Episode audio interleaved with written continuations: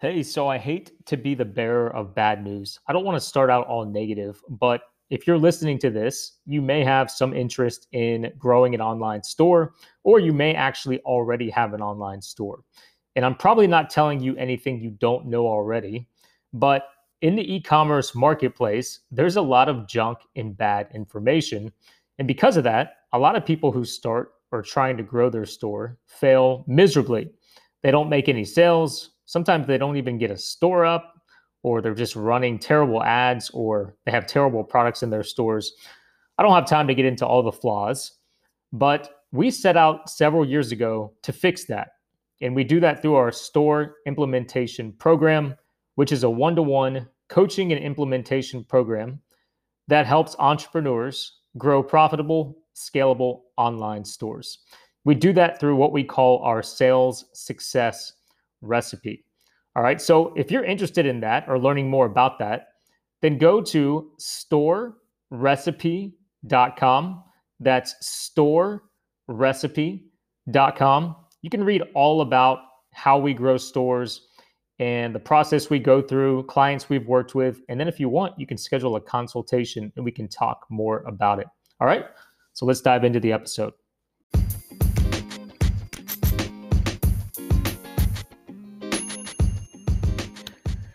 Anytime something of substance is developed or created, there are after effects that others, other organizations, other entrepreneurs can benefit from.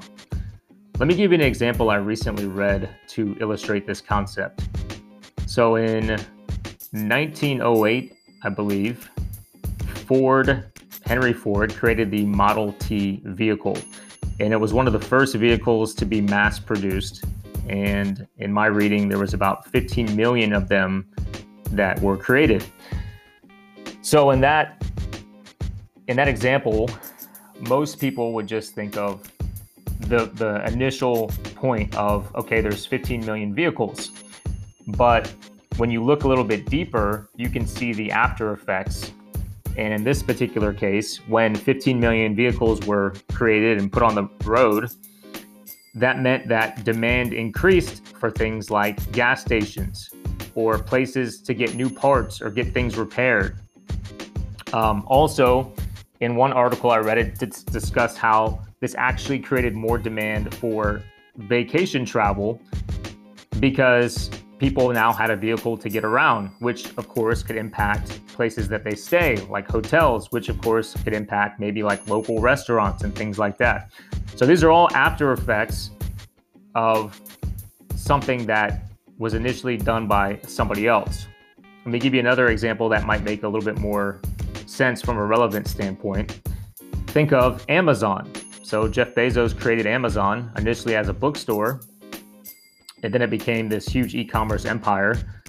But one of the after effects of that is that I, I believe it's over 50 percent of Amazon sales are by third-party sellers. So because of Jeff Bezos's big idea of Amazon, this led to the creation of millions of entrepreneurs that now are in the e-commerce world. That's one of the after effects, selling their own products. And an after effect of that is that now they hire people, they hire staffs to work for them. So because of Jeff Bezos' idea a long time ago, there's you know, there's these these millionaires out there now with staffs that they're able to hire people that then get paid wages and it's spurred more entrepreneurship. And finally, a way that you can look at this in your business is basically how do you how do you capitalize on something from an after effect when it makes sense? So i talk about this from a, a product standpoint in e-commerce a lot. So last year swimming pools were a big thing because people were stuck at home and a lot of people started building swimming pools or buying swimming pools. So that's what was happening. So what's the after effect of that? Well if people are buying and building swimming pools then people are also going to buy things like floats or lounge chairs or things to clean their pool or uh, maybe pavers to surround the pool, right? Also, a big thing last year was uh, bicycles. People were buying bikes to go outdoors and ride their bike and just to get out. So, what's an after effect of that? Well, there's tons of stuff that could be sold alongside a bike, like lights or personalized license plates or personalized helmets or water bottles, right? Things like that.